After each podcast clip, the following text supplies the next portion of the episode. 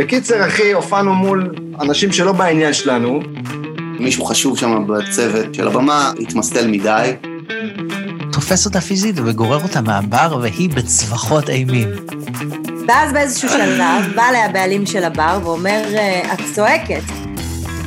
אתם מאזינים להופעה מהגנום, עם דניאל סלגניק ואורי רונן.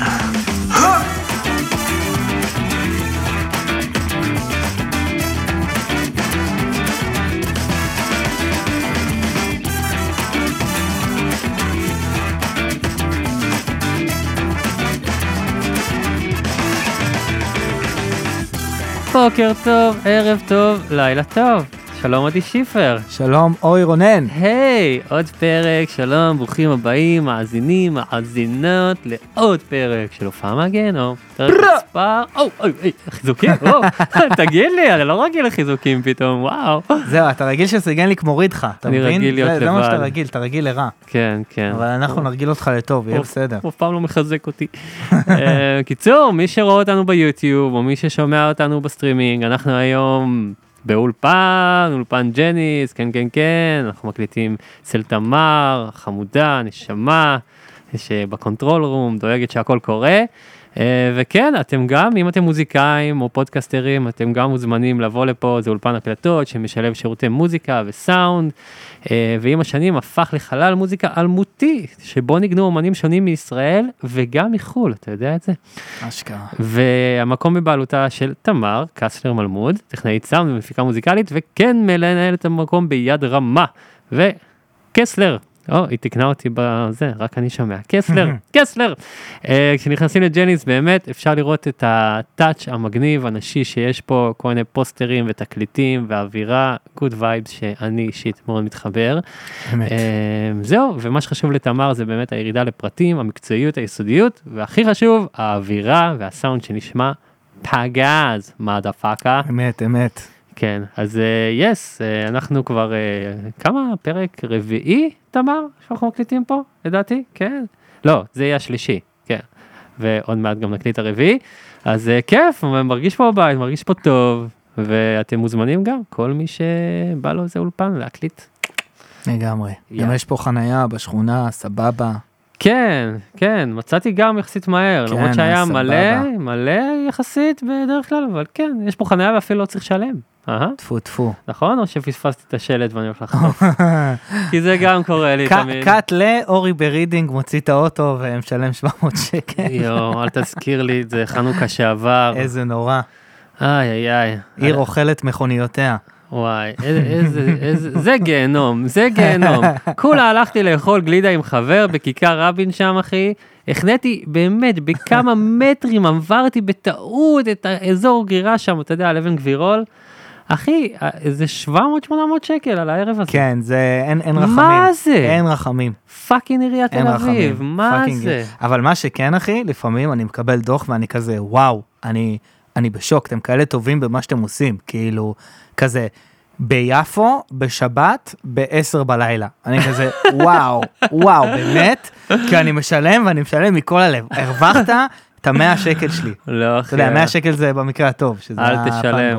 השיטה זה לדחות, תדחה, תערער, עד שישכחו מזה. הפודקאסט אינו, הפודקאסט, לא יודע, איזה דיסקליימר, סאטירי בלבד, ומקווה שתשמרו על החוק. שאוט אאוט למאזין שלנו, הון חולדאי. יאללה, שינוי נושא מהיר, לחיים, בירה ג'יימס, קפה שחור, וואו.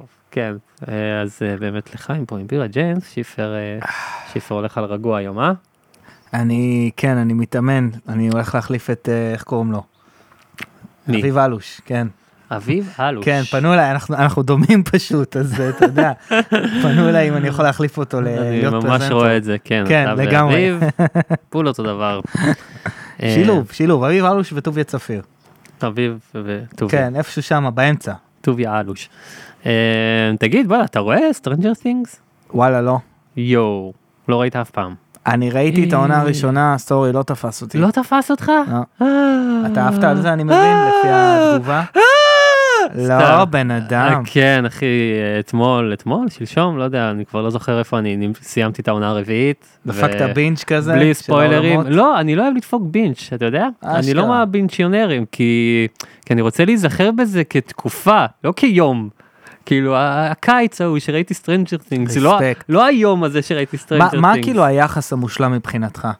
שייצא תוכן פעם ב-X, מה מבחינתך כאילו החדירות המושלמת? אני אוהב שהם דווקא מוציאים את זה הכל בבת אחת, וכל אחד שיעשה מה שבא לו, כאילו, זה לדעתי. אני נגיד מאוד אוהב פעם בשבוע.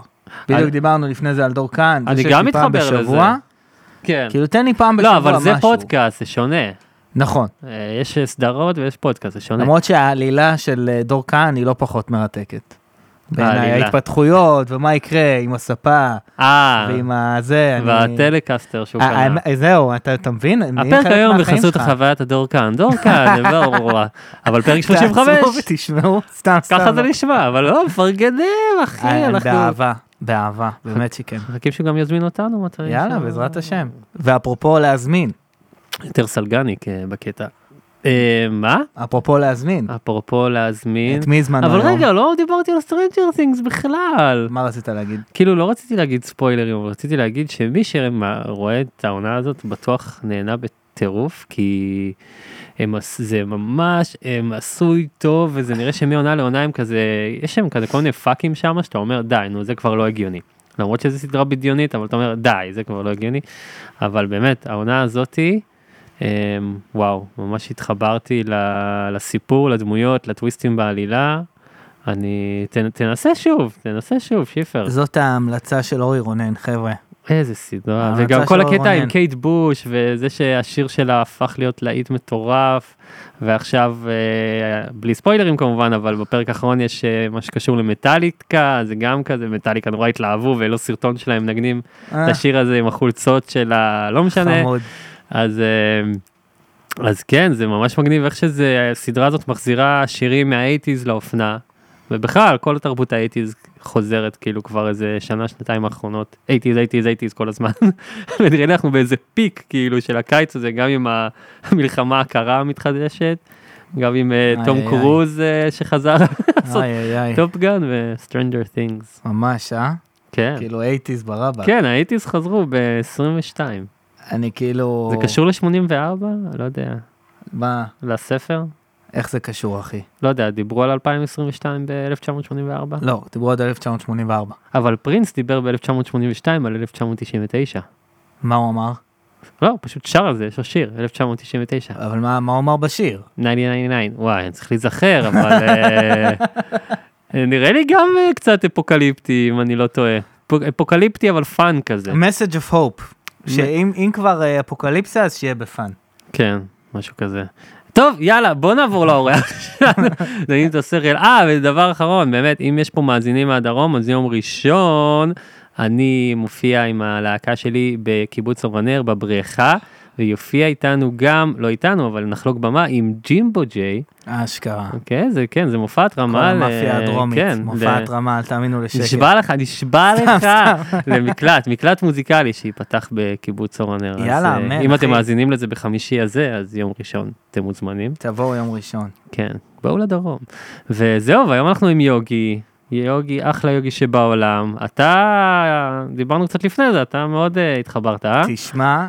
אין דברים כאלה. אני פעם ראשונה ששמעתי אותו, זה הרפרנסים לדברים שאני עשיתי, בכלל לא ידעתי שהוא ישראלי. לא קישרתי. כן, לא נשמע ככה, גם הקליפים שלו לא נראים ככה. תשמע, באמת,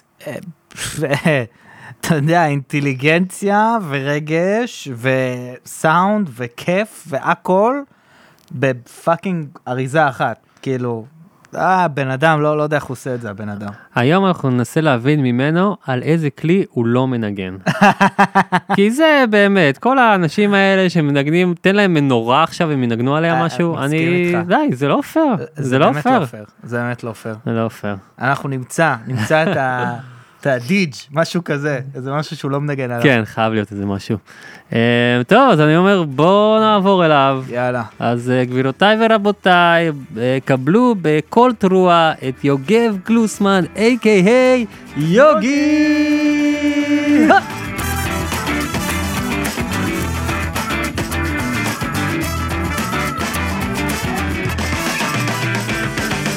אז יוגי, היי. מה העניינים? מה קורה? יופי, שלום חבר, איזה כיף ללחוץ יד. ללחוץ יד. מה העניינים? אנחנו כזה מרחוק, כן, תעביר לו. יופי.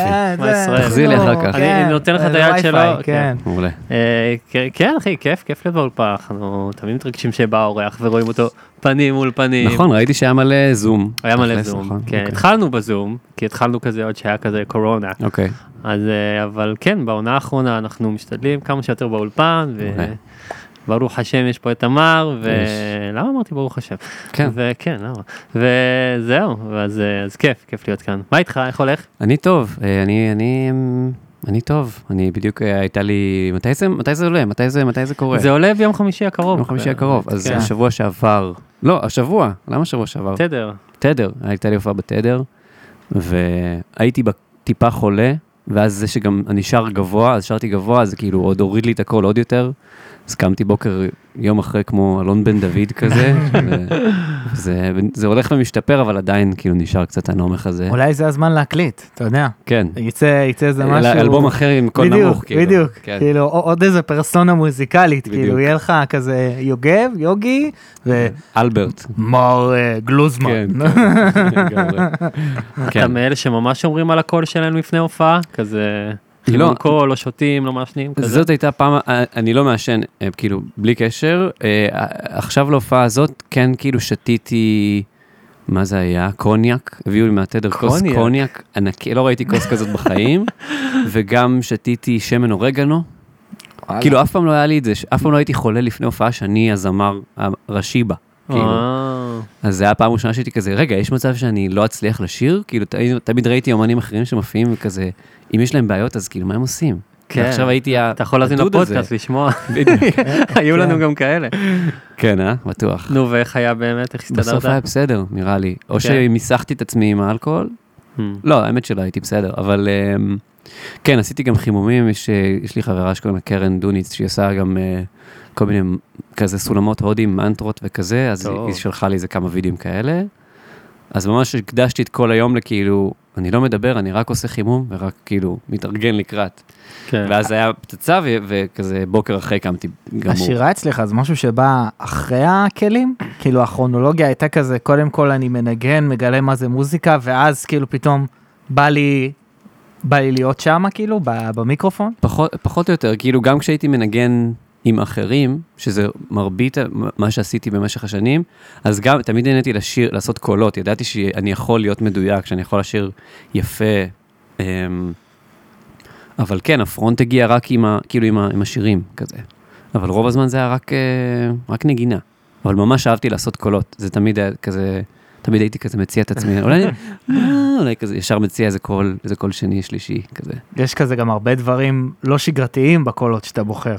כן, אתה אומר. כאילו מין כזה סטייל, אתה יודע, לא עולה את התרצה תמיד, כאילו. יש מצב. הולך למקומות, כאילו. יש מצב.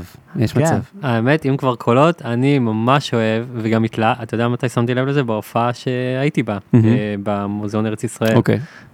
שהיה, טוב, דיברנו על זה כבר, אבל היה מגניב רצח עם השקיעה, תפסה אתכם. נכון. בול.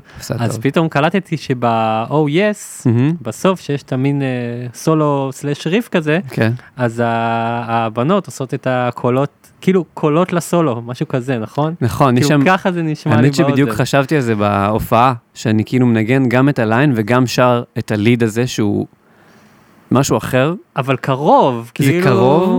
כן, זה ממש, זה קרוב. זה כזה מגניב, אחי, אני אמרתי, בונה, זה רעיון. זה מתפצל באמצע וזה, אני חושב שאם אני אקשיב להקלטה מהופעה, אז אני אקלוט שאת הגיטרה אני קצת כאילו...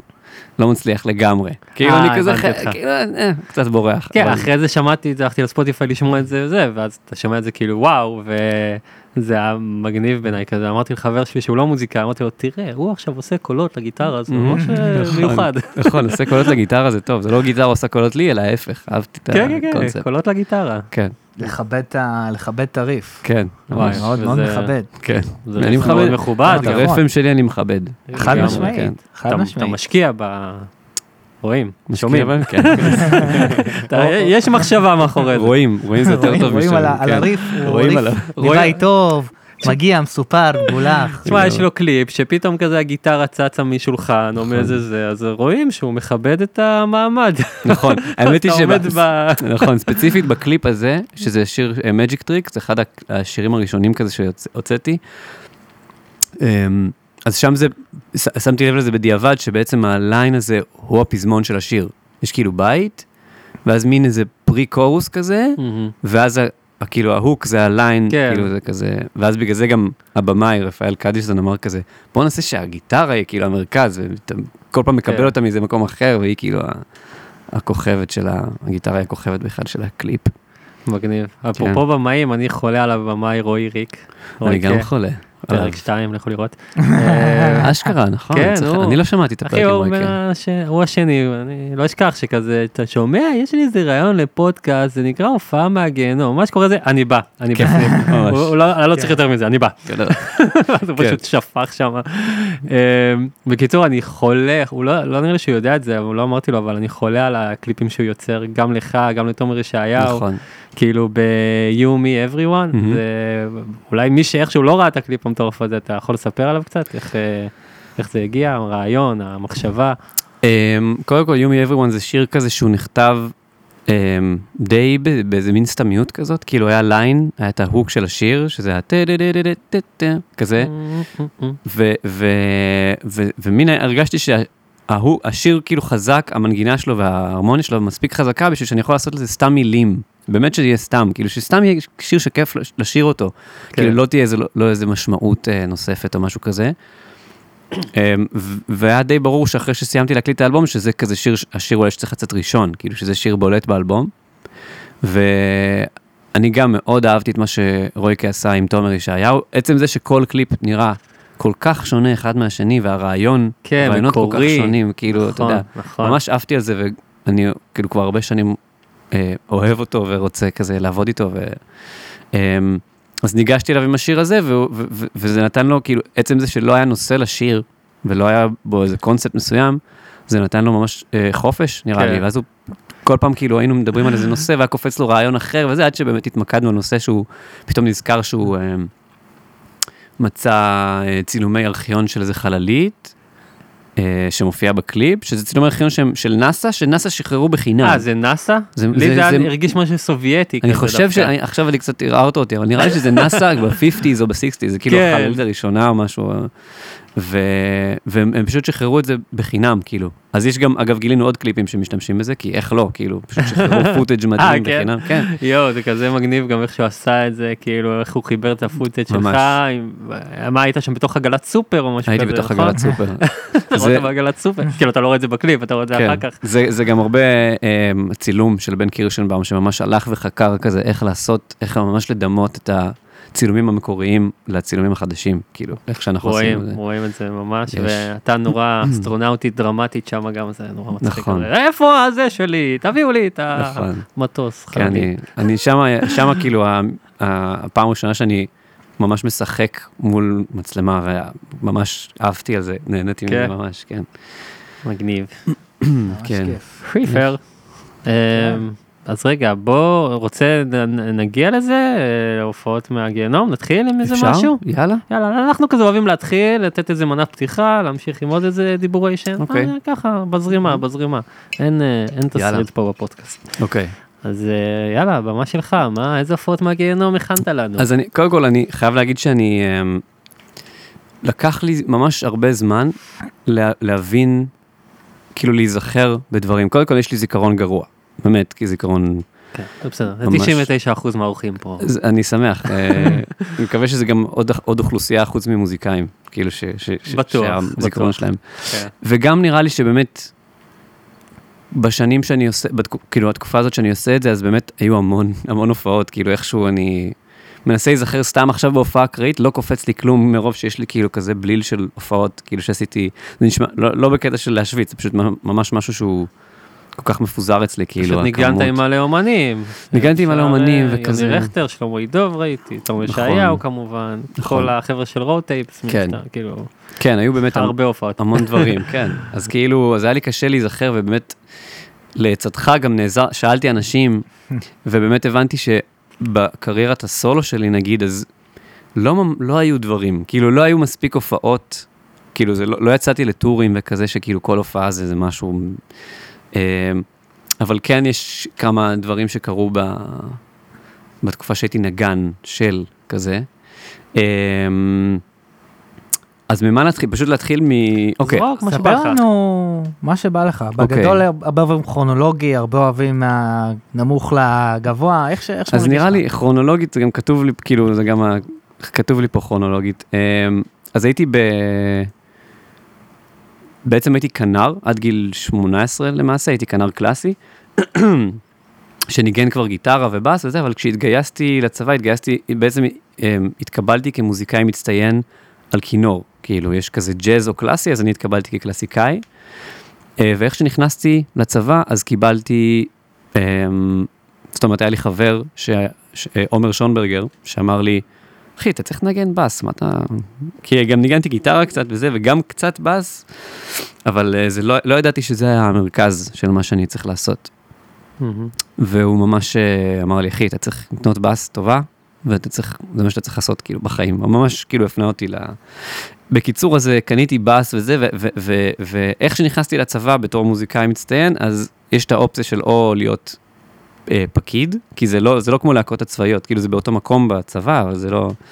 אז או שאתה נהיה פקיד, או שאתה מנגן מוזיקה קלאסית, או ג'אז, או כאילו, בהרכבים כאלה.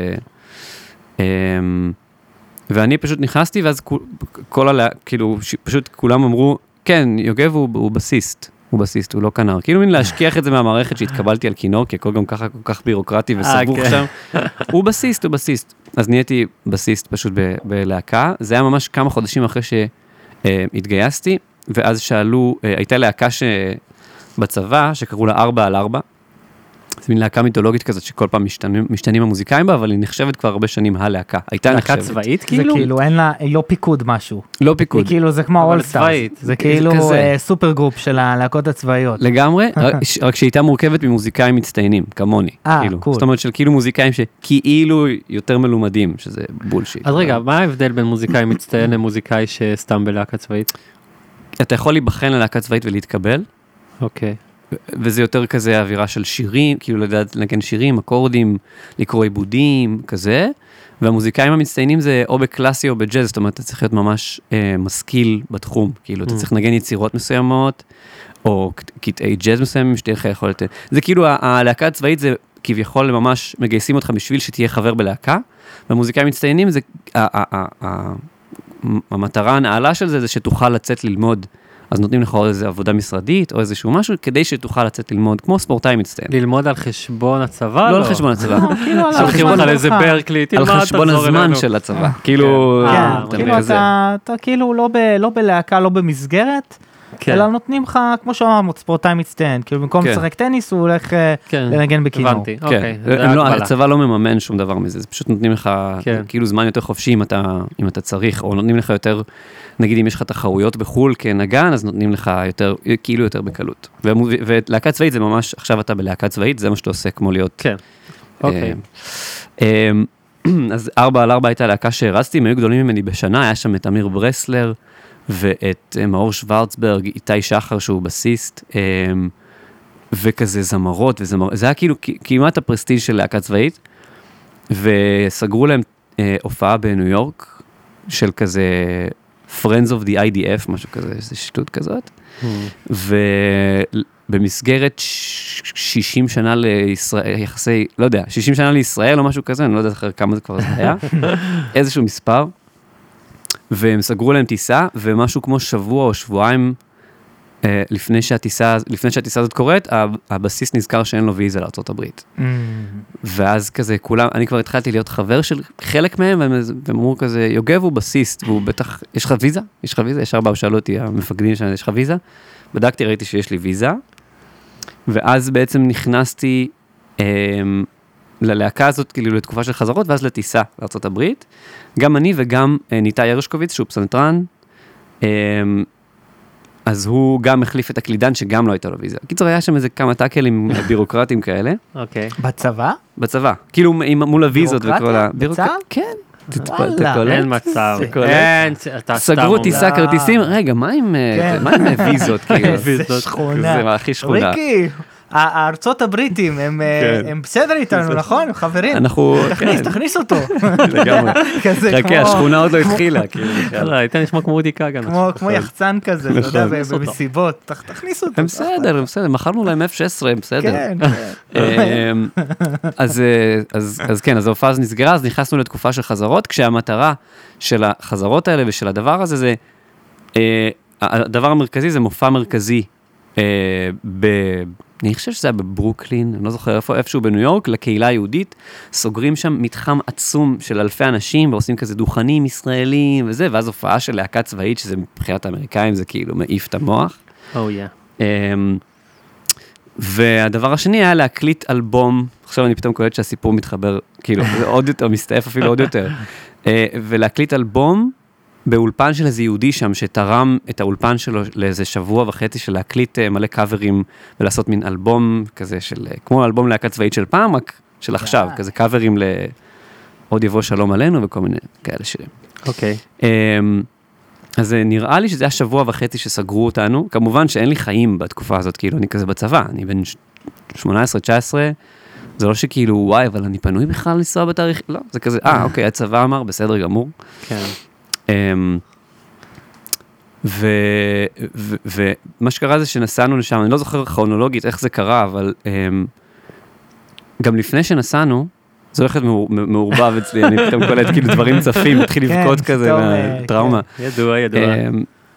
זה מה שהפודקאסט עושה. כן, זה יופי. אז שאלו אותנו לפני שאנחנו טסים, אמרו לנו, תנו לנו איזה מפרט אתם רוצים להופעה, כאילו זו הופעה גדולה כזה, תנו לנו מפרט. אז אני אמרתי, את המגבר בס הכי טוב שהכרתי, שזה היה כאילו אמפג, אמרתי, אמפג עומד, חיפשתי בגוגל איך קוראים לאמפג עומד, כזה הבוקסה, סבבה, הקלידן ביקש כזה נורד, או ימה מוטיף, שזה כזה עוד זה, הגיטריסט ביקש גם, או רולנד ג'אז קורוס, או פנדר, לא זוכר מה, שתי אופציות, קיצור, הכל הביאו לנו. כאילו היה על הבמה, שתי הקלידים, המגבר בס המטורף שלי, ביקשתי גיטרה, ג'אז בס ישנה, הביאו לי איזה משהו, 64, גיטרה שלדעתי עולה עשרות אלפי $1,000, כאילו. בלי לדעת מי אני, מה, אני יודע לנגן בכלל, לא יודע, כאילו 18. תן על ה-Friends of the IDF, ממש, להיות חבר שלהם גם. Friends of the Friends of the IDF. ממש, Friends of the Friends. ואז כן, אז ארגנו לנו את הבמה המטורפת הזאת,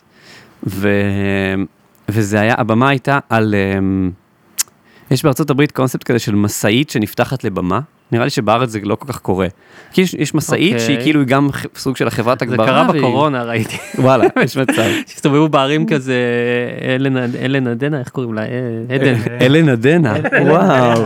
זה יופי. שמעתם את זה פה, התאומה הרשאית של עדן אלנה. בקורונה, במקום הרוויזיון, היא הופיעה כזה, בית שמש. נכון, בין הבניינים כזה, כאילו. ערב טוב, כן. זה היה ככה בארץ. אז כן, אז נפתח למקום כאילו בחוץ, גדול כזה. זה היה בחוץ, זה היה מטורף, מלא הבטחה, בדקו לנו את כל השיט, כאילו זה היה צחיק נורא. כשכולה כאילו יום הולדת לישראל, וזה בניו יורק בכלל. ואז עשינו סאונדשק בצהריים, או אחר הצהריים, כאילו לפני הופעה כזה. מתרגשים, כאילו, קודם כל אנחנו על מדים, זה הכל, זה גם, זה מוזר, די מוזר שאנחנו ככה, באמצע ניו יורק. וגם כזה, עשינו לזה מלא חזרות ועניינים. קיצור, אנחנו מנסים לבדוק את הכלים, זה עובד, הזמרות, אגב, אחת הזמרות בלהקה, זאת אלכס משה, שהיא שרה איתי בלהקה, עכשיו פוליטרי, שזה גם מטורף, כאילו, לכשעצמו. יש לנו דואט גם נורא יפה. יש לנו דואט, שם לא היה לנו דואט. שם לא היה דואט. היא הייתה כאילו אחת הכוכבות של הלהקה. היא הייתה זמרת? היא הייתה זמרת, כן. קיצור, אז מתחילים לבדוק את הכלים, מתחילים זה, ואז מנסים לבדוק את המיקרופון, ויש איזה פידבק, שכזה כל הזמן בא והולך מהשירות, אני חושב שזה היה. ואנחנו כזה, אוקיי.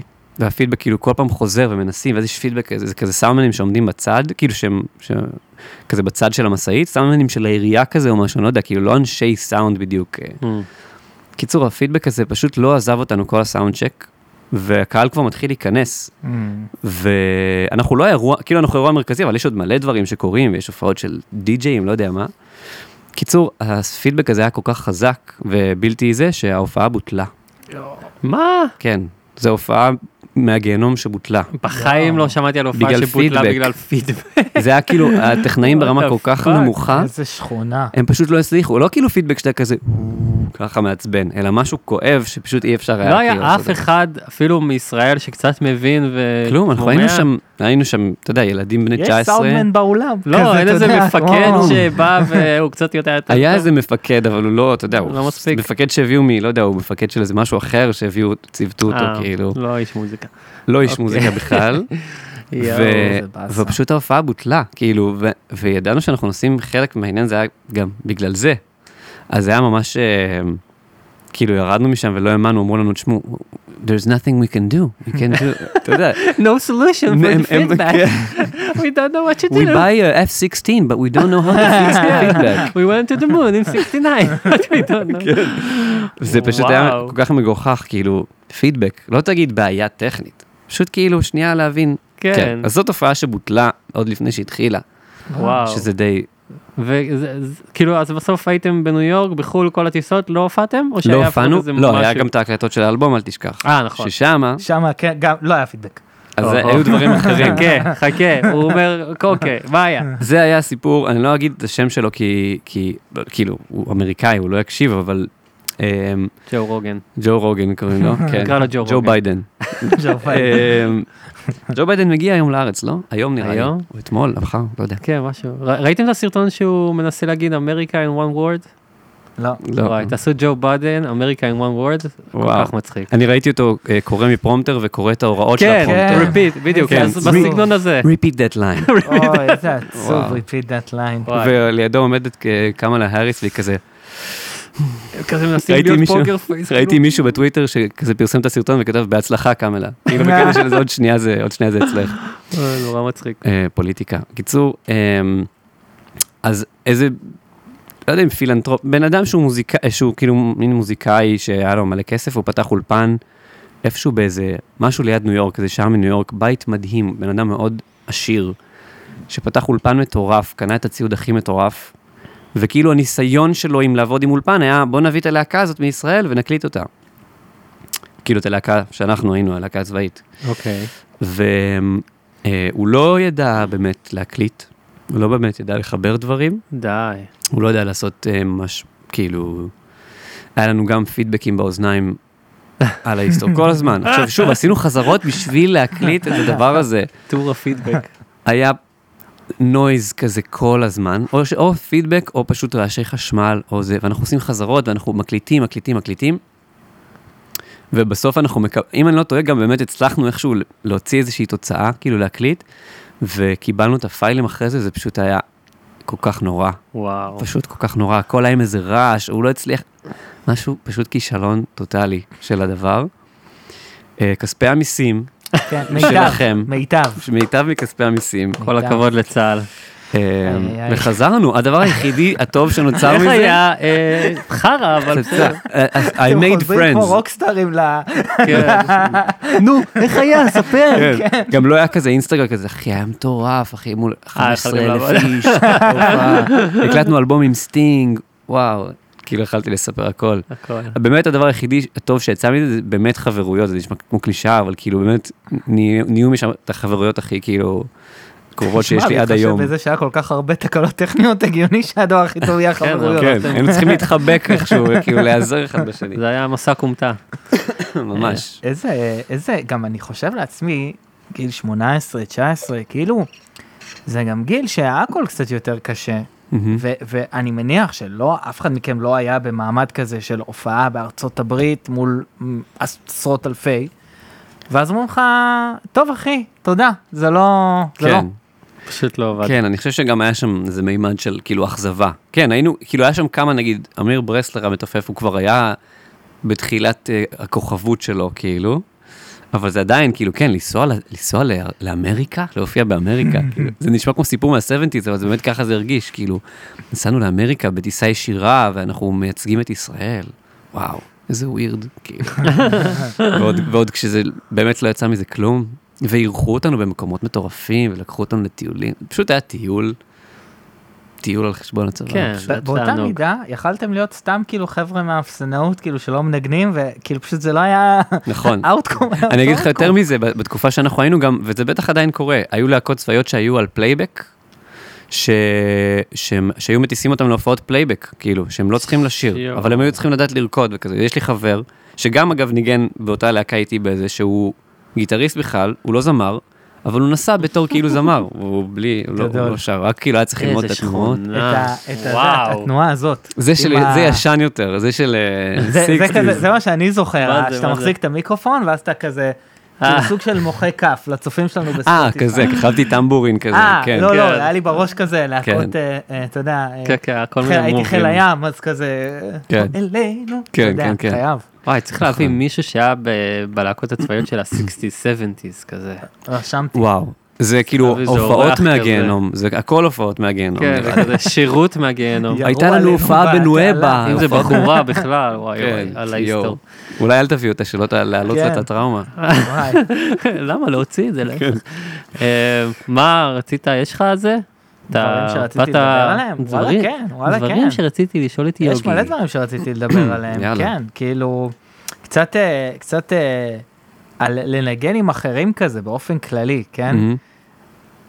אני, הרי גם בווייב שלך וגם בדברים שאתה עושה, יש מלא ז'אנרים, וכזה מעניינתי, אם כאילו היה לך איזה מפגש עם איזה ז'אנר, שבאת עליו כזה, חצי קלאץ', ווואלה, כאילו, הפתיע אותך, והיה איזה מפגש חיובי עם היוצר, עם המוזיקה. אני מניח שזה לא היה ב4x4, אולי כן דווקא, אבל אתה יודע. לא, 4x4 זה היה גנרי לגמרי, זה כאילו קאברים גנרים לשירים גנרים, כאילו. אתה מתכוון עם אנשים שניגנתי, כאילו אנשים שנגיד שלא הכרתי את הז'אנר? שאתה לוקח משהו שהוא יותר בווייב של גיג, ופתאום אתה, וואלה, איזה יופי, כאילו נפתח, משהו מתחבר. זה לא כל כך גיג, אבל אני אתן את הדוגמה של מרסדס בנד, שאני מנגן איתם כבר, האמת נראה לי כבר איזה 5 שנים. דבר עם גל טורן אחר כך, בבקשה. סבבה, אני יכול, אני מדבר איתם. עכשיו, אתה רוצה עכשיו? סתם. אני אגיד לו, אבל לא מבטיח, לא יודע, אתה יודע, הוא לא מתראיין, הוא בן אדם שלא מתראיין. הוא היה אצל שלומי שבן בזה, ראיתי. שלומי הוא חבר. נו, גם אני אהיה חבר. נכון, בסדר, סבבה. אז מה היה עם מרסדס? אז מרסדס, נגיד, זה כאילו לא הז'אנר שלי, המוזיקלי. כאילו, אני מאוד אהבתי מרסדס כשהייתי נער, כאילו היה לי את האלבום שלהם, וידעתי את כל ה... וואי, תביאו בירות, זה היה כזה... זהו, תביאו בירות, אני כבר שם קצת התנתקתי, אני מדבר על האלבום ממש הראשון. מ-2003 כזה. ישר גססי! כן, זה. בואי ונביא לך את הפאנק. כן, ויש שם גם שירים מטורפים. אז כשהתקשרו אליי להציע לי לבוא לשם, זה היה כזה הבסיס שלהם עזב, והייתה הופעה די כזה 2-3 שבועות אחרי, איזה ברבי כזה, והתקשרו אליהם, וכזה, גם לא הכרתי את הרפרטואר המאוחר שלהם, שכאילו הלך לאזורי הניו מטל וההארדקור, אלטרנטיב, כאילו דברים כאלה. אבל קודם כל אמרתי כזה בטח, כאילו הם היו צריכים עזרה, אז אמרתי כאילו ברור, וזה גם כיף, כאילו מרסדס בן זה כזה מותג כזה של, לא יודע אפילו של מה, אבל זה כאילו, תפסתי מזה מאוד, זה היה לפני באמת איזה 5 שנים, וכשלמדתי את ההופעה, אז כאילו, התחבר לי לתקופה שהייתי מנגן מלא בס, כזה אצבעות, והייתי מוציא כל מיני דרים תיאטר, כאילו, אהבתי מאוד כזה מטל גם ודברים כאלה, אז זה מאוד התחבר לי למקום הזה, וכשהתחלתי לנגן איתם באמת, אז זה כאילו היה צריך להוציא ממני איזשהו משהו אחר, שהוא באמת, אם אתם שומעים מרסדס ואתם שומעים את המוזיקה שלי, אין, כמעט ואין דמיון ביניהם, אבל העניין הזה של להיות הדוד שהוא עכשיו הבסיסט הזה, שמנגן את התפקידים האלה, אני מנגן שם עם בס 5 מיתרים, שזה גם בהופעה שלי, אין מצב כאילו שיהיה כזה דבר, וגם לא בהקלטות בכלל, כאילו. אז כאילו באתי לזה באיזושהי סקפטיות, כי זה כזה באמת לא היה... כשניגנתי איתם עוד גם, רק הייתי ממש בחיתולים של כזה לכתוב קצת דברים משלי. אני חושב שאני לוקח, כאילו כל דבר שאני מנגן בו, שהוא שונה אחד בשני, זה אני כזה מוצא את האתגר בתוכו של כאילו איך להביא אותו טוב, ואיך לעשות אותו יותר שלי. ובדיוק עכשיו הייתה הופעה לפני כמה ימים, שאמרתי, אני לא רוצה את הבאס 5 מטרים יותר. די, זה כבר לא, זה באמת לא אני, כאילו מרגיש. ובדיוק קניתי איזה באס שהיא כזה שורט סקייל, כאילו קטנה כזאת, ומוסטנג, אבל חדשה. מוסטנג חדשה. יש לי מקסיקנית אמנם, אבל יש... גם שלי מקסיקנית. אחלה דבר, אחלה כלי. של ג'סטין מלדל ג'ונסון, אתה מכיר אותו? כן. אז כזאת קניתי. התחלת, לא? כזאת כחולה? זהו, יש גם שחור. ראיתי את השחור. בכל זאת. אז פתאום הבאתי אותה, וכזה, וניגנתי יותר מפרט, והייתי, אז כזה, אז עכשיו אני מרגיש שהבאתי את עצמי יותר, כאילו, לשם, יותר מאשר אני מנגן את התפקידים של הבסיסט הקודם שהיה. זה היה תהליך איטי, כאילו, זה כן גם קרה לאורך השנים, שכזה, כל פעם הכנסתי עוד איזה משהו קטן מעצמי, אבל נראה לי שגם בישראל חשוב לדעת לעשות כל מיני דברים. מה זה חשוב? זה מה שנדרש קצת, כאילו. לאורך השנים באמת ניגנתי עם אנשים שהייתי צריך להתאים את עצמי, כאילו, לא יכול להיות, כאילו, מוזיקה, בגלל זה גם כל כך עפים על, אני חושב, על מוזיקאים שנגיד עוברים לניו יורק, כל כך עפים עליהם שהם יודעים לעשות כל כך הרבה דברים, כי פה יש המון מוזיקה ומעט אנשים, אז אתה צריך כאילו, אתה מחלק את עצמך לכזה, כל מיני דמויות שאתה צריך כאילו, לנגן, לא יודע, מזרחית, שזה האמת לא כל כך יצא לי לעשות, אבל כאילו מזרחית ופופ ולא יודע מה. זה פוגש אותך במקום של דמות? זה כזה מין כזה... אלטר איגו כזה? או כזה הוויה? איך היית קורא לזה? כאילו איך אתה ניגש לזה? כשאתה פתאום, אתה יודע, צריך להיות... אני חושב שהיום זה קצת אחרת מאיך שזה היה פעם, כי היום כאילו כבר יוצא שקצת מזהים אותי כשאני עלה במה עם מרסדס, כאילו כבר יודעים שאני זה אני. פעם זה היה, לא יודע, עכשיו זה ממש, זה מעניין... כאילו, כי אני עולה לבמה וכזה, לפעמים צועקים לי יוגי, ואני כזה, קצת לא יודע איך גם לאכול את זה, כי זה כאילו, כי זה מרגיש לי כאילו עלו עליי. קצת. כאילו, באמת הייתי באיזשהו אלטר איגו של הבסיסט הזה שכאילו מנגן מהר ובכלל בסיסט, כי בהופעות שלי אני מנגן גיטרה בכלל. כאילו, בכלל ברוב הדברים שאני עושה עכשיו אני כבר לא בסיסט, כאילו. כן.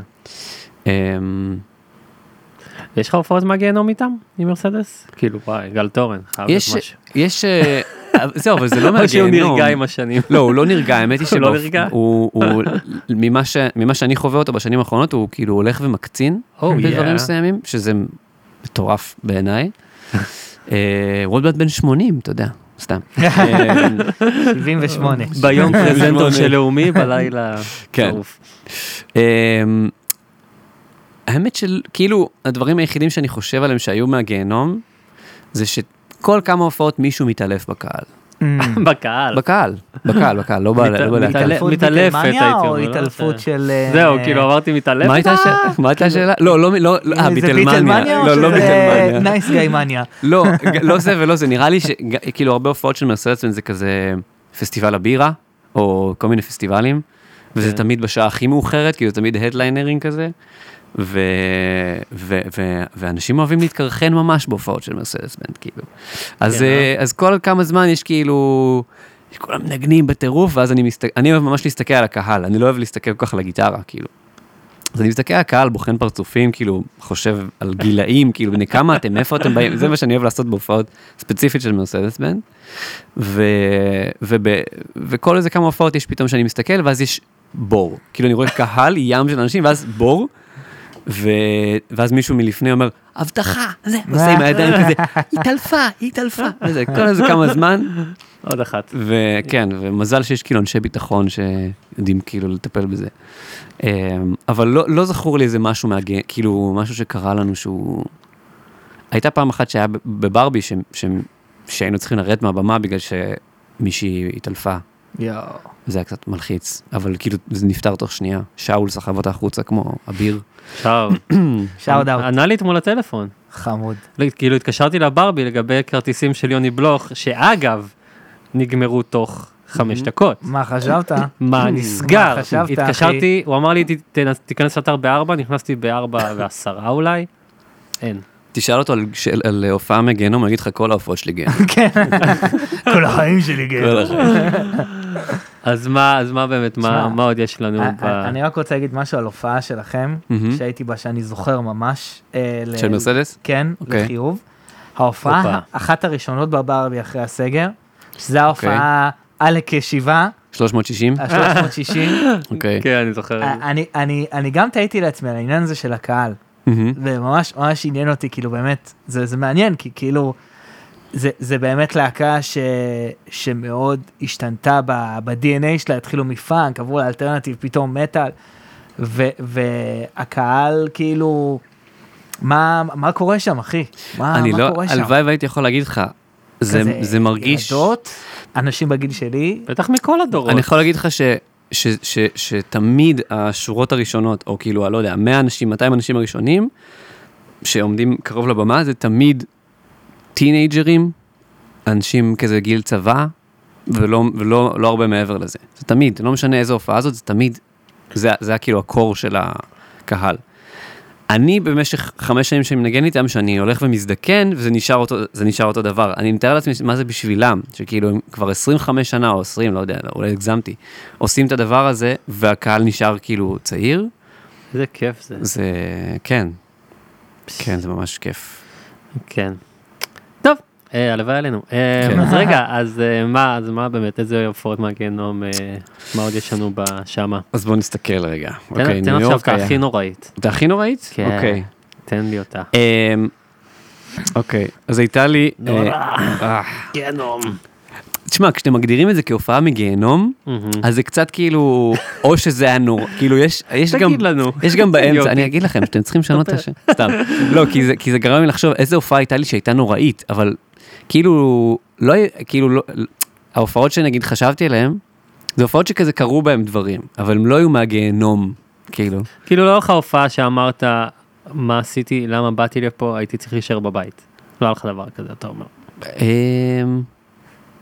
מעניין.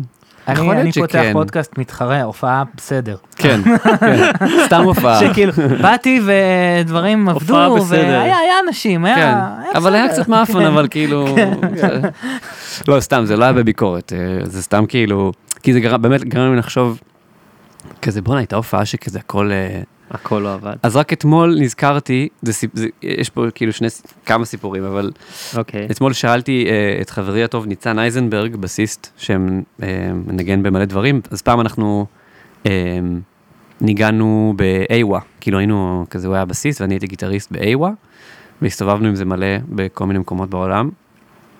אז שאלתי אותו אתמול, תגיד, היה איזה מקרה שקרה לנו? כאילו אני לא זוכר, והוא הזכיר לי על הופעה שהייתה בלואיזיאנה, הייתה תקופה שהיינו נוסעים כזה, שבועיים לאירופה, חוזרים לשבוע, נוסעים ל3 שבועות לארצות הברית, חוזרים, עוד איזה הופעה כאילו כן, אבל אתה יודע, גם... לא, קשה נורא, אבל... קשה, באמת קשה נורא. תן לי פעם אחת, אני רוצה להרגיש את זה.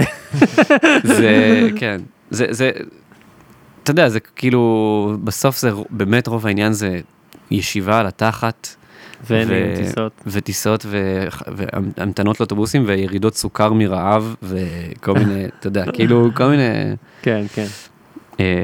אז מה היה? עדיין אני מאוד, כאילו, ממש אהבתי את זה. כאילו, אהבתי להיות בהסל הזה של כאילו, יואו, כואב לי אגב מהוון שאני נוסע בטור באירופה. כאילו, כל הזמן הזכרתי לעצמי, זה מה שאתה אוהב לעשות, זה מה שרצית לעשות, נהניתי מזה, כאילו. כן, אוקיי. אז הייתה הופעה בלואיזיאנה, קפץ לי לסיפור אחר, אני אחזור לסיפור שרציתי קודם, לא משנה. בקיצור, הייתה הופעה בלואיזיאנה עם איווה, שזו הייתה פעם היחידה, הסיבה שאמרתי גם שהתקופות שהיינו נוסעים וכזה, כי זו הייתה פעם היחידה שנסגרה הופעה שהייתה כל כך חשובה, או כנראה כל כך מכניסה ללהקה, שזאת הייתה הופעה היחידה שלשמה נסענו. עכשיו, לואיזיאנה זה לא קרוב, אני לא זוכר איפה זה, אבל זה לא כזה גיחה, זה בתוך ארצות הברית גם עוד טיסות ועניינים. אז נסענו רק להופעה הזאת בלואיזיאנה. ואז היה כזה 12 שעות לניו יורק, ועוד איזה 2 קונקשנים, מגיעים בלילה, ישנים, מתעוררים, מה? סאונד צ'ק, בלגן וזה. עכשיו, הגענו ישר כזה להופעה, כאילו, הגענו לבמה, זה היה בפסטיבל, נראה לי פסטיבל הג'אז של לואיזיאנה. היינו כאילו ההופעה המרימה של ה... ואז... שוב, אני כבר לא זוכר לגמרי את הפרטים, אבל האפקטים שלי לא הגיעו, או כאילו, היה איזה עניין עם אפקטים ששלחתי והם לא הגיעו, משהו כזה. אז אמרתי, טוב, אני אעשה את ההופעה כאילו בלי אפקטים, בסדר, אין אפקטים, כאילו זה לא עכשיו שאני, זה כאילו דרייב וקצת דיליי, לא נורא עכשיו אם אני... כן. כולה מוזיקה תימנית, כאילו, סתם. בתימן הסתדרו גם בלי דיליי. אז, ואז... קלטתי שגם שכחתי, בגלל שזה היה הופעה אחת, אז זה כזה לא היה ארגון של עכשיו, אוקיי, יש לי את כל מה שאני צריך, זה כזה, טוב, גיטרה ויהיה בסדר. שכחתי רצועה לגיטרה. עכשיו, זה בעייתי, כי זה גם הופעת עמידה מאוד, כאילו, נרגטית. אתה לא יכול לשבת. אני לא יכול להיות קלפטר עכשיו, כאילו, לשבת. כן, ברור. אז איכשהו ארגנו לי מאיזה מישהו, הבקליין ארגן, לא יודע מה, איזשהו, איזה חוט כלשהו, שהוא שם על הגיטרה, כאילו שהוא שם על זה, לא יודע למה לא היה שם עוד מוזיקאים שהיה להם רצועה. כן, זה בדיוק מה שבאתי לשאול, לגמרי. זה לא סקטים, זה רצועה. נראה לי זה היה כזה בקטע של עכשיו עולים, וכזה אין זמן לבדוק בבקסטייג' או לבדוק בחדר אומנים. עכשיו, אז כזה, לא יודע, יש פה חוט, כאילו זה. אני לא מאמין, מה? קשר לי את זה, זה היה מטורף, כאילו זה היה ממש זה, ואז הדרופ הראשון בשיר, אני קופץ, בום, נופלת לי הגיטרה. כזה, אוקיי, זה לא יחזיק. ואז לדעתי עשיתי את שאר ההופעה, כאילו, מחזיק את הגיטרה ככה, כאילו, עם הכתפיים כזה, כאילו, בלי רצועה. אוי, זה לא נוח. וקצת חזרה אחורה, זה ש... כשאני כזה מארגן את כל הדברים וזה, אז אני גם תמיד לוקח את הכינור, כי יש איזה שיר שאני מנגן שם כינור. אני פותח את הכינור, והכינור שבור. כאילו, מהטיסה, מהמשהו. זה כזה, באמת הכל כזה... פשוט מין לעזוב ידיים ולהגיד תודה, סליחה, לא ידעתי כבר מה, כאילו איך ל... איזה זין. כן, אז כאילו משהו שם צנח בטיסה כנראה, אז זה היה ממש, זה מה שנקרא פייל. פייל. ההופעה קרתה, היא לא הייתה מהגיהנום. כן, פשוט לך קרו מלא דברים. לי קרו המון המון דברים. אף אחד אחר בלהקה לא נשפק, רק אתה. כן. גם אתה סוג של, אתה יודע, זה כזה לא יוגי, אז כזה, אתה, יש איזו רמת מחויבות, זה כמו נגיד שאתה, אתה יודע, קומיטד למשהו, אתה לא יכול עכשיו להפיל, אתה כאילו, אתה יודע, אתה עכשיו על הלורבריקה של לא אמן, של מוזיקאי מקצועי. כן. אז כזה, אתה יודע, כל משהו קטן כזה שקורה, הוא, איך שכחתי עושים את צורה. כן, אתה מרגיש השם, כי אתה מחויב פה ל... כן, אני עובד אצל מישהו. בדיוק. אבל אם זה יקרה בהופעה שלי, אני ארגיש עוד יותר מאוחזב, כי זה כאילו, זה שלי, ואני כאילו דופק את זה. אולי, אני לא יודע, זה לא קרה לי בינתיים, אבל... לגיטרה היה שלום, הגיטרה יצאה מזה בשלום? כן, היא כזה נפלה לי כזה, תפסתי אותה כזה מהצוואר או משהו, וכזה איכשהו הצלחתי, כן. אוקיי, אז רגע, יש שם עוד משהו מהטור? לא, זהו, לא היה טור בכלל שם, זה היה כאילו רק... אבל האמת שעכשיו, כנראה שזה מה שהיה צריך לקרות, שאני אבוא לפה, בלי הרבה דברים, ואז יעלו דברים, כמו בסשנים, כאילו מטפל. כן, בדיוק. אז במשך הרבה שנים, ניגנתי עם אמיר דדון, הייתי הבסיס של אמיר דדון, נראה לי 8 שנים אולי, מלא שנים. אמיר דדון! אחי, אתה בגיל שלי. כן? איפה? 32. 32. כן, 90. איפה הספקת 8 שנים? כאילו... יכול להיות שהמצאתי מספר, קודם כל. חבר'ה, תבדקו לי את החבל שלנו, כזה פאקט צ'קר, כמו בג'ו רוגן כזה. נכון. כן, הוא שבמחשב. פאקינג שיט, 8 שנים, מה שקרה, אוקיי. מגיל 21, כאילו כשהשתחררתי כזה מהצבא, עד גיל 29, כן, נשמע לי גיל. וואו, פשוט אתה משתחרר, ואז כאילו בבקום, בוא אליי, חייל צעיר, וננגן. מצחיק. בוא אליי, איזה בסה, בוא אליי. כן, אני לא זוכר כבר, אני חושב שזו הייתה תקופה שהיה ג'מים באזור, והייתי הולך הרבה לאזור בתקופה הזאת, והוא היה בא כזה בלילה, והוא ראה אותי מנגן כנראה משהו, והוא... אז... מה קרה? אורי פה... אני חוסך בזמנים, אני אומר, טוב, עוד מעט הפסקה, זה מגלגל כבר עכשיו. יפה. על זה מה שאתה חושב כשאני מדבר? סתם. אמרת לי אמיר דדון, זה ישר קונוטציה ללעשן, ברור. בין הסחיות לסטלנות. כמו אמיר דדון, סוג של. בעצם. פרדו בלידתם. השוואה טובה. אז רגע, אז יש לי 2 סיפורים על אמיר דדון. זה היה כל כך הרבה זמן שזה כאילו. אז הסיפור הראשון זה שהייתה הופעה בברבי, ההופעה הראשונה של אמיר דדון בברבי, הוא כאילו הרבה שנים כזה צמח יותר במועד, כאילו צמח יותר בזאפה, הוא כזה היה תמיד ממלא את הזאפות וכזה זה, אבל החלום שלו היה להופיע בברבי. ואז הוא פתח ברבי, זה היה לדעתי 2014 אולי, משהו כזה, והייתה אורחת מיוחדת מאיה בלזיצמן, צ'לו, ואז בבקסטייג' אז כזה ישבנו ושתינו וזה, ואני הייתה תקופה גם שישנתי קצת שחטות, אבל לפני הופעות הייתי נוהג שלא, כי אהבתי לשמור על הפוקוס כזה. כן, חשוב. כמובן. וישנתי שם, לא יודע, ממש, זאת השחטה הכי קטנה שהחלתי, שאני יכול לדמיין בעצמי מנשן. אוקיי. ואז זה היה איזה שעה לפני הופעה, ואז עלינו לבמה, וזה שיר שלישי, אני מתחיל להרגיש שמשהו קצת... משהו קורה פה. משהו קורה. עכשיו, זה כבר אחרי תקופה שאני כבר מנגן איתו. זה לא שכאילו הופעה ראשונה שלי איתו או משהו, אבל יש המון התרגשות באוויר, כי זה ברבי וזה סולדאוט וזה, כאילו, והוא בהתרגשויות וזה. בקיצור, אני מתחיל להרגיש שאיזשהו מסך מתחיל להיסגר לי בעיניים. עכשיו, אני בחיים לא התעלפתי. עד היום אף פעם לא התעלפתי פיזית, כאילו. כן. אבל התחלתי להרגיש, אוקיי, נראה לי שזה הרגע שלי. יאללה, על הברבי, בברבי. זה נגיד סיפור שלא זכרתי עד עכשיו, כן? אז כאילו, מדהים שזה קורה. אוקיי. אז כן, אז התחיל לי להיסגר עליי המסך. ואז אני אומר, בגלל שזו הייתה הופעה גדולה, זה היה כאילו שתי מנהלות הצגה, את נועה ניר והדס. שתי מנהלות הצגה. רספקט. או שאולי אחת והשנייה באה כאילו סתם כזה לתת יד. אוקיי. ואז אני מסתכל על נועה ניר, המנהלת הצגה, שהיא בצד, למזלי אני בצד של המדרגות, כאילו בצד של העלייה לבמה. ואני אומר לה, אני לא מרגיש טוב. אני לא מרגיש טוב. עכשיו כל הזמן הזה אנחנו מנגנים, לא כאילו בין השירים. מנגנים את השירים, כאילו, ממש, שם. אני כזה, אני לא מרגיש טוב, היא רצה לבר, הביאה לי קולה. קולה? למה לא מים? כי מים היו. היא קלטה שאני באיזה ירידת צניחת סוכר או משהו. צניחת סוכר, אגב, זה הנושא המרכזי של השיחה שלנו. המוטיב החוזר של הפרק. איתנו רפי קרסו, אורח מיוחד. למה זה בעצם קורה, הירידות סוכר? אז היא רצה להביא לי קולה, היא הייתה גאונה, היא כאילו ממש ידעה בדיוק מה לעשות, היא רצה, הביאה לי קולה, הבחורה השנייה, הדס, הביאה לי כיסא קטן, שאני אשב, כי אמרתי לה, אני מרגיש שאני לא זה, ואז אני, כאילו אמרתי, אני לא צריך כיסא, התיישבתי כזה על הברכיים, כאילו אני מסדר את האפקטים, כל הזמן הזה אני ממשיך נגן, כן? כאילו ואני גם כל כך כבר מכיר את השירים, שאני מנגן אותם כבר כאילו כמעט באוטומט כזה. ואז היא מביאה לי קולה, ומביאה לי סמרטוט, מתחילה לעשות לי פולסים בצוואר, וזה, אני שותה קולה. וואו. מה, אתה רוקי בלבוע, אחי? מה נסגר? תוך כדי... היא פשוט העדה בדיוק, כן. מקצוענית. יש אותך, אתה טוב, אתה טוב. דאם. כן, וכל זה קורה בזמן שאנחנו מנגנים את ההופעה, וגם מאיה בלזיצמן בדיוק לידי, כאילו, על הבמה, והיא כזה, אתה בסדר, זה, וגלעד שמואלי מתופף מאחורה גם, קולט שמשהו קורה, אבל לא עוצרים את ההופעה, כי כאילו מטפלים בי. הייתי כמו הרכב בפורמולה שנכנס למוסך, רק שכאילו מחליפים לו מהר. אז שתיתי את הכל, שמו לי פולסים כזה בצוואר של מים קרים וזה וזה.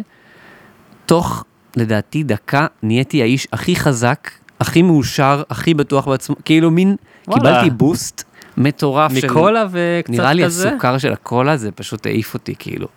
ואז הייתי כזה, כאילו ממש עד סוף ההופעה הייתי הכי שם שהייתי, נראה לי, אי פעם. ואז בסוף ההופעה אני בא לאמיר דדון, אני אומר לו, וואי, אני ממש, כאילו, סליחה, זה היה, לא יודע למה זה קרה, אמר לי, מה קרה? ואז כאילו, כולם כזה, מה, אתה לא ראית שהוא, קיצור, הוא פשוט לא קלט את זה. הוא היה ממש מרוכז בהופעה. עם הקהל, עם הזה. זכותו יאמר, שהוא לא מסתכל ימינה ושמאלה, תרתי משמע. אז ברגע הזה. אז כן, פשוט כולם ידעו שזה קורה, חוץ ממנו, והוא אמר, אבל ניגנת רגיל. אמרתי, אני שמח שזה מה ש... אם זה יצא את המופעה הזאת, שניגנתי רגיל כשהייתי מעולף, פחות או יותר. וואי, אם זה היה קורה באמצע סולו או משהו כזה, או... בסביבת סולו בס. כן, סולו בס של ההופעה, וכאילו, אתה עם הקומפרסים, כאילו... הלאה, איסטר, אחי, הלאה, איסטר. כן. מסוכן הדבר. תגיד, יוגי, שנייה, אני רוצה לשאול אותך, יש לנו גם פה הרבה מוזיקאים צעירים שמקשיבים לנו, וכזה אוהבים לשמוע אומנים שהם... קודם כל לא להפסיק, סתם. לא, לא, האמת שזה סתם זרקתי. לא, כי גם אני בקבוצות כזה בפייסבוק וזה, אז אני רואה כל מיני שאלות שעולות, וכאילו, אתה ב-Roto Types. נכון. שזה לייבל בן זונה, כאילו, היה לנו כבר את ג'ני, ומאוד אוהב את הלייבל הזה. כן. וכאילו, אם אתה יכול לעשות לנו קצת סדר, מה זה אומר להיות אומן שהוא בלייבל? כי נגיד, אני רואה את הספוטיפיי שלך, והוא מדהים, אחי, יש לך כאילו, אתה מופיע במלא פלייליסטים, וזה גם, זה מעניין גם איך זה מתבטא בעולם, כאילו, וסתם כזה, תן לנו באמת כזה קצת ידע למי שרוצה לדעת איך זה להיות אומן שהוא בלייבל היום בארץ. זה מאוד משתנה, כאילו, יש לייבלים שהם שהם יותר אולד סקול בקטע של... זהו, אני יותר מדבר על הניו סקול, פחות עד ארצי וכאלה? לא, לא בקטע כזה, בקטע של, נגיד, יש את הלבל אבזה, שאני גם חבר בו שזה, שם הוצאתי את האלבום שלי בעברית. כן, שם אתה יוגב. שם אני יוגב. רגע, שנייה, עכשיו אני יוגב, אוקיי. אוקיי, תהיה יוגב, זהו, אתה יוגב. אז זה הלייבל שיש בו, כאילו, שתומר ישעיה הוציאו בו אלבומים, ורועי חרמון, ארמון גם. דניאל תורג'מן אולי? ארמון? בן גולן? כן, יפה, יפה. מעמק. אייל גולן גם הוציא שם. ברור. ייפי. אך שלא. ונגיד שמה, אז נגיד, אני לא רוצה יותר מדי להיכנס כאילו לפרטים, אבל כאילו נגיד בהבזה, אז חוץ מזה שזה כאילו קורת גג לאומנים, אין שם כאילו, זה לא שהם מתקצבים דברים, או שזה, זה מין, אתה יודע, כאילו יש שם, שחר זלצמן הוא המנהל של הדבר הזה, והוא גם המנהל שלי, האישי.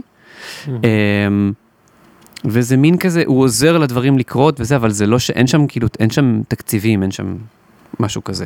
אז זה נגיד הצד אחד של לייבל בארץ. כאילו, אם, לא כל לייבל הוא יהיה כזה, אתה מבין? כאילו, הכל עליך, אבל הם עוזרים לך להוציא את השיר, שיהיה בסטרימינג, כן, לקשר לאנשים, בוקינג, או כאילו, יחץ בסיסי, לא יודע, גם זה משתנה מפרויקט לפרויקט, אני מאמין. כן. ויש את רוטיפס, שזה לייבל שבאמת עובד כמו פעם, במובן הזה של לתקצב פרויקטים, וכזה ממש לתמוך ב...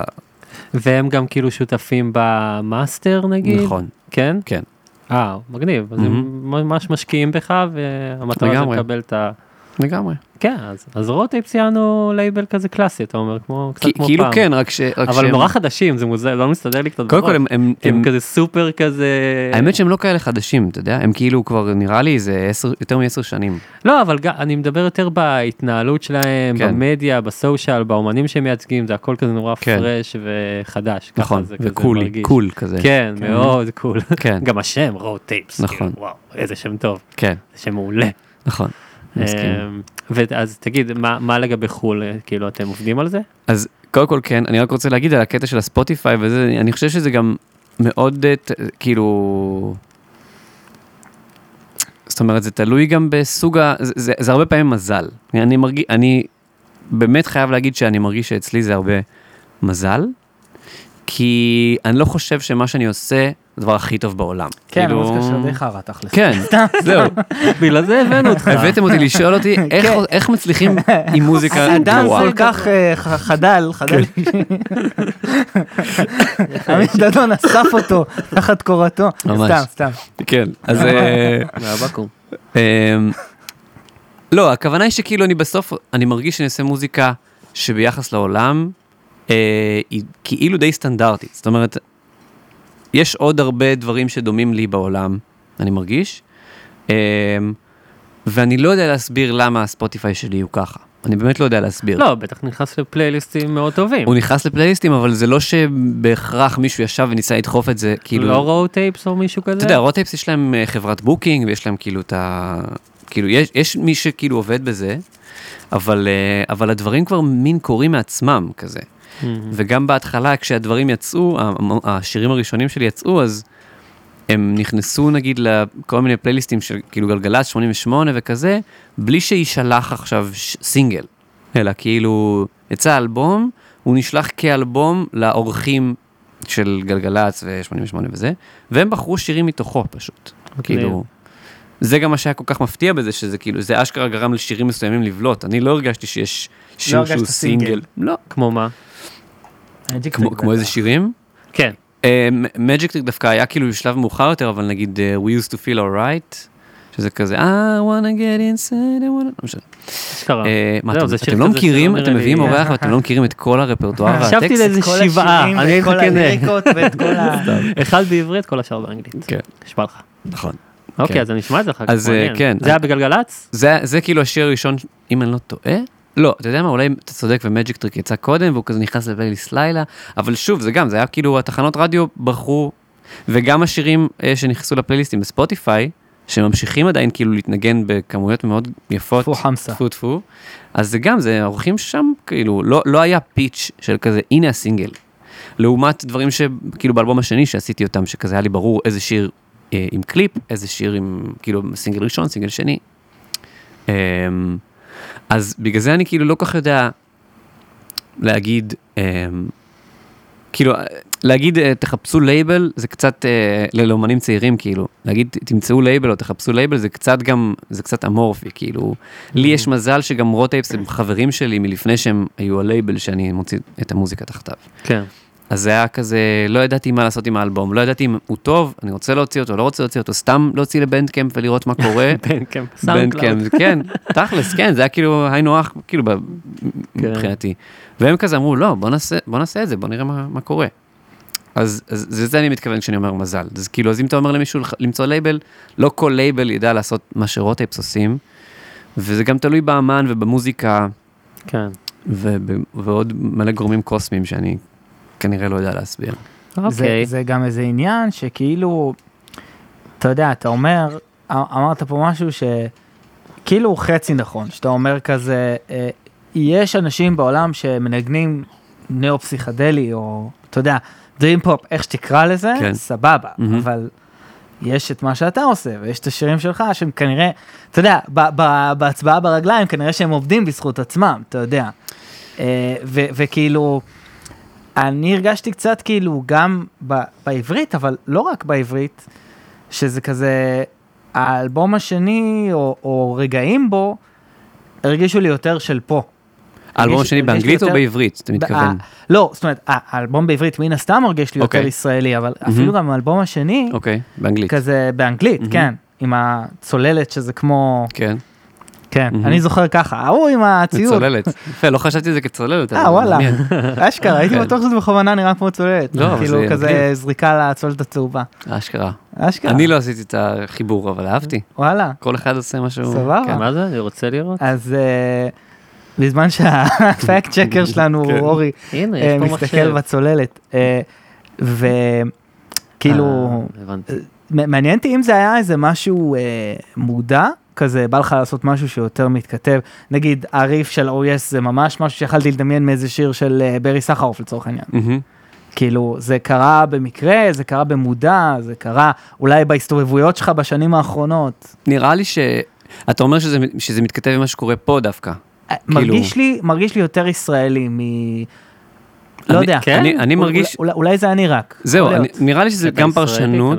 אני דווקא מרגיש ההפך, כאילו. שאתה יצאת, כאילו? כאילו שניסיתי לעשות משהו...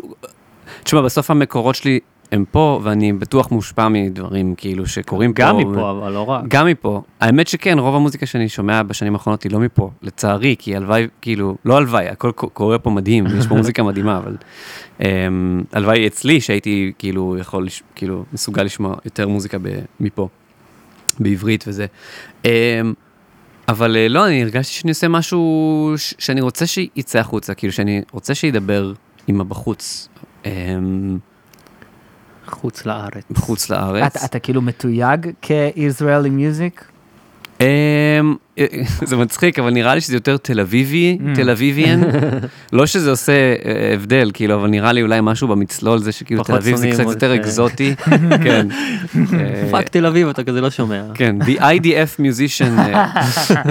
אבל רציתי להגיד משהו על הליין הזה של OES שאמרת, אז כשבאתי להקליט את השיר הזה אצל רועי חרמון באולפן, זה היה אחד השירים היחידים שיצאתי מהאולפן שלי כדי להקליט אותם, כי לא יודע למה, רציתי לעשות את זה אצלו, אז השמעתי לו את הגייד הזה, ואז הוא אמר, מה זה, הופאי?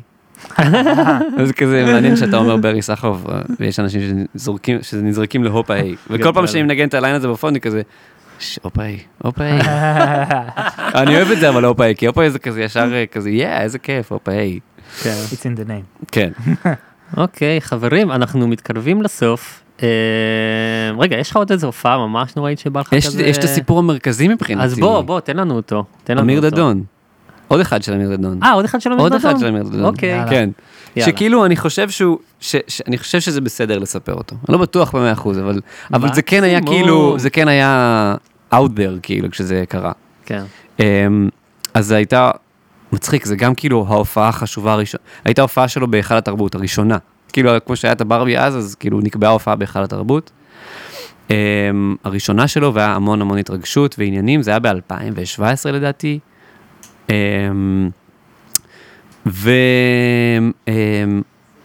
מגיעים לשיר האחרון, שלפני ההדרן, זה שיר שנקרא כל יום כמו נס, זה שיר שיש שם מין איזה בייסליין כזה של טרצות כזה,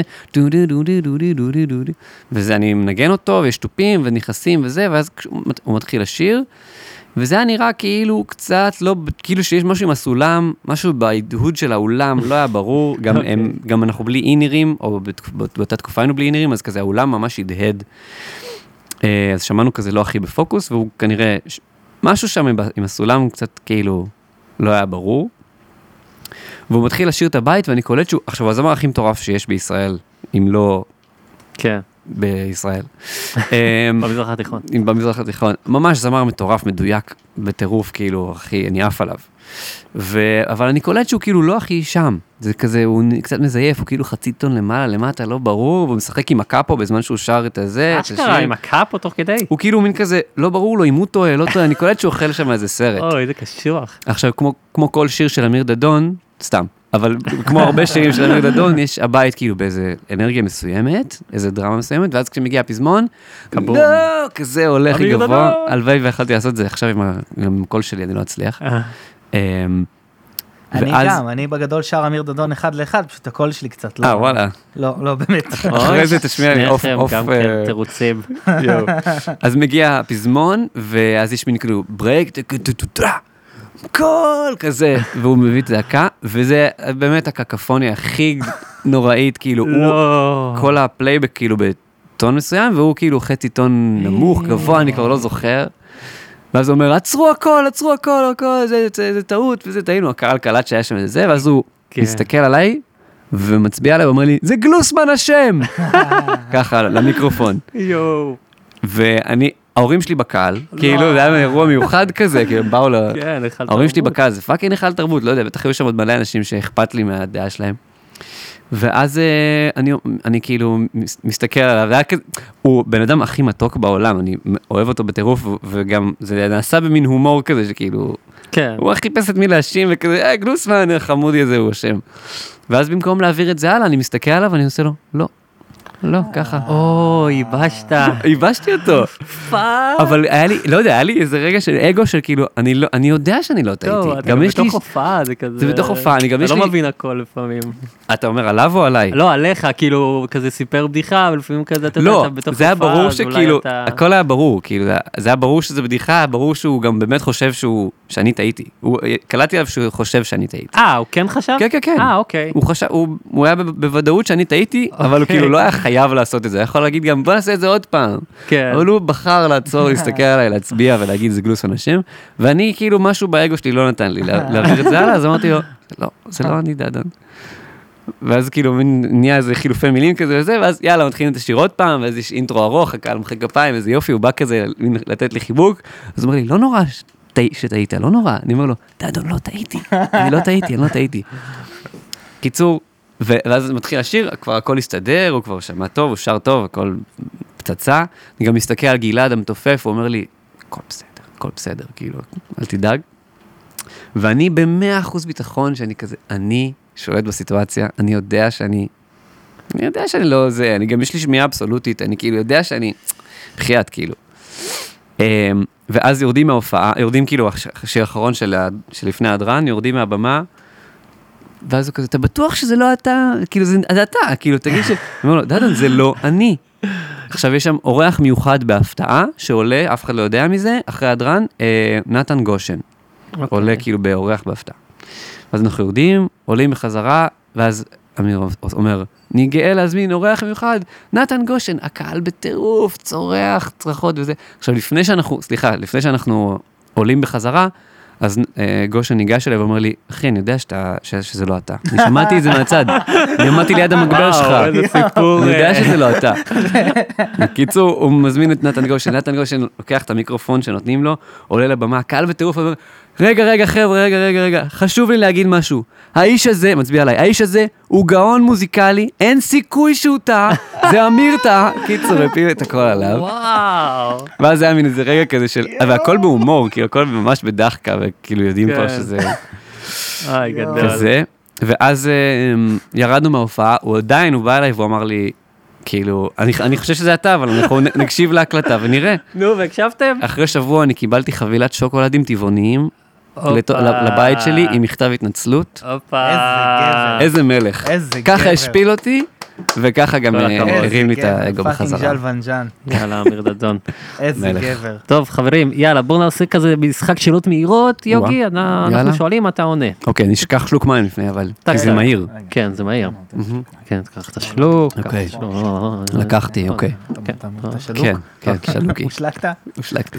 טוב, אתה מוכן? כן. כלי נגינה שאתה לא יודע לנגן עליו. סקסופון. באמת? סקסופון. כן. שיר שלך שאתה גאה בו. Everything's worth it. אוקיי. מהאלבום החדש. מהאלבום החדש, כן. האחרון. שים לב, לנקות רוק מכלי נשיפה בפילהרמונית, או לשתות קפה במשך שבוע עם ג'ין אנד טוניק. תסביר לנקות רוק, שאני אהיה זה שמנקה? כן, כאילו יש טובה, יש זה, אתה צריך כאילו לנקות את הזה אחרי ההופעה בפילהרמונית, או לשתות קפה עם ג'ין אנד טוניק. נראה לי קפה עם ג'ין אנד טוניק. כן.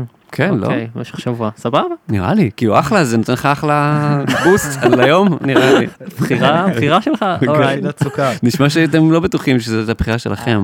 לא יודע, עם הג'ין ספציפית. אני נראה לי הייתי הולך לנקות. כן. הבנתי. ג'ין, כמו אמריקאים המוזרים האלה, ששמים לך אלכוהול בקפה בבוקר. הבנתי. זה... אני הייתי הולך על הרוק, האמת. הייתי מנקה, פעם אחת מסיים עם זה. אבל זה לא פעם אחת, זה אתה אומר במשך תקופה. לא, לא, לא, פעם אחת. כאילו, אחרי הופעה של הפילהרמוני, טוב, זה 700 כלים, זה ייקח הזמן. זה ייקח לי זמן. וואו. מחשבות שניות? לא, אני עדיין עם הקפה. אוקיי. איזה שיר או אומן שהוא גילטי פלז'ר שלך, שבא לך להרים, שבא לך להגיד, וואלה, אני אוהב את זה. וואי, זו שאלה מעולה. ברור, כי אני חשבתי עליו. נראה לי, שניים, אני אגיד. יאללה. רובי וויליאמס. ובלינק 182. איזה רובי וויליאמס? וואי, אני יכול על בלינק. ראיתי אותם בבלגיה. באתי להגיד לים ביזקיט, אבל ברגע האחרון שיניתי לבלינק 182. איזה רובי וויליאמס, אבל איזה תקופה, כאילו, איזה... תקופה של לפני ה... I don't wanna feel... לפני זה. כאילו, she's the one... ואיטרניטי, השיר הכי יפה שנכתב בעולם, בהיסטוריה. תשמע, הרבה אנשים בדור שלנו, הערת שוליים, הרבה אנשים בדור שלנו של ה-MTV, היה אז MTV לונדון. אז MTV כאילו לונדון, אנגליה, לא היה MTV ישראל, היה MTV UK. כן, MTV הרגיל. אז שם הוא אלוהים. נכון. ואז בגלל זה בישראל הוא אלוהים. וזה קטע, זה מין שעריות כאלה של דור ה-MTV. אני חייב איזה דוקומנטרי עליו דחוף. יש, יש, גם הקטע של החייזרים. זה אני לא יודע. יש לו איזה עניין עם חייזרים. אני רוצה לראות על התקופות הקשות, הוא נראה לי באדם מדוקה. כאילו, תראה את זה על החייזרים, נראה לי קצת... וואלה. כל המצליחים מדוקים בסוף. יש כאילו ז'אנר של כזה, ז'אנר ביוטיוב של רובי וויליאמס בוכה בהופעה, קצת, אז זה כזה ששר את אנג'לס, ואז הוא מתחיל לבכות, ואז הקהל, אני יכול לראות את זה ולבכות בעצמי, כאילו, יש שם משהו בדמות שלו של כזה. וואי, הזכרת לי אותה עכשיו. טוב, שאלה אחרונה, העשור המוזיקלי הכי פורה בעיניך. הכי פורה. כן. 70s. וואי, 70s זה מה שהולך פה לרוב. כן. אין על 70s. Alright, 70s. תגיד, יש לך איזה הופעות קרובות? משהו שאתה רוצה כזה לספר? יש הופעה, ההופעה הקרובה שלי היא ב-18 באוקטובר בברבי, יש עוד איזה רגע. כן. עוד איזה רגע, אבל היא הופעה כאילו הפתוחה הקרובה. כן, היה עכשיו איזה כמה רצף של הופעות שלי ש... שהיה ממש כיף, ועכשיו יש איזה הפסקונת, ואז ב-18 לאוקטובר, ויש שם גם קצת שירים חדשים, מתוך איזה איפי שהולך לצאת בקרוב, שעשיתי עם ריג'ויסר. מי זה? ריג'ויסר זה בעצם רו טייפס. אוקיי. המקים, איך אומרים? מייסד. מייסד הלייבל, וחבר. יובל חבקין, יובי חבקין. והוא גם בבטרינג טריו, וזה. אתה בטוח מכיר אותה. בטרינג טריו, כן. אנחנו די בורים איתם. אז הנה. אתה הבאת לי את המספר, נכון? נכון, הנה. נכון, של קרן. תחזיר לי. כן, אורייט. טוב, אחי, היה ממש כיף לארח. גם לי. נכון, שיפר? באמת, היה כיף. באמת, השיפר. היה צחוקים. גם. היה כיף, השעה הזאת טסה בטיל, זה הולך להיות פרק יחסית ארוך. אוקיי. לא הורגש. לא הורגש. גם לי לא. ממש. כנראה שככה זה בפודקאסטים גם. כן, גם אתה בתוך האוזניות, אתה במין כזה וקום. כן, אני גם נהנה לשמוע את עצמי עכשיו עם הקול הנמוך שלי כזה. תיקח מזה רעיונות להייתי. אז זהו, חברים, מי שראה אותנו, היי, אנחנו היינו הופעה מהגיהנום, אני אורי רונן, עם עדי שיפר, סלגניק אפס, הוא בפגרה, הוא לא כאן, אבל הוא יחזור בקרוב, לא לדאוג. ואתם יכולים כמובן לשמוע אותנו בכל פלטפורמות הסטרימינג, בואו ליוטיוב, תעשו סאבסקרייב ולייק ותגובה, והכי חשוב, תדרגו אותנו בכוכבים, זה הכי חשוב בעולם, והכי הרבה כוכבים שיש, הכי הרבה זה 5, כן, כאילו לא בכוכב אחד, כן, אל תעשו 4, כי אז זה זין, אתם מורידים לנו את הממוצע, אנחנו רוצים, כן, להגיע ל5, תודה שהעברת את זה, אז זהו, אז היה אחלה, היה כיף יוגי, גם לי, תודה רבה, יאללה רבותיי, see you later, ביי ביי.